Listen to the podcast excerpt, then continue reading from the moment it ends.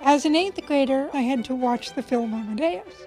And I did the most uncool thing you have ever heard any eighth grader doing. I fell in love with a school assignment. My name is Heather Brooks, and I am an all classical volunteer.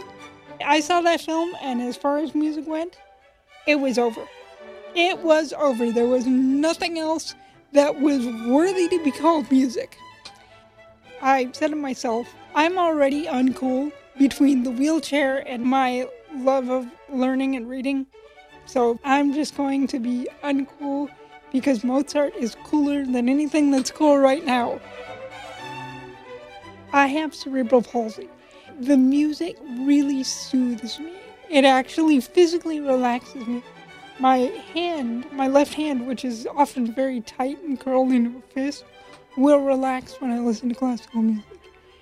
And it will allow me to pet my cat, which, of course, relaxes me further. It kind of, I get to transcend my disability for a while. Classical music is what I do for fun.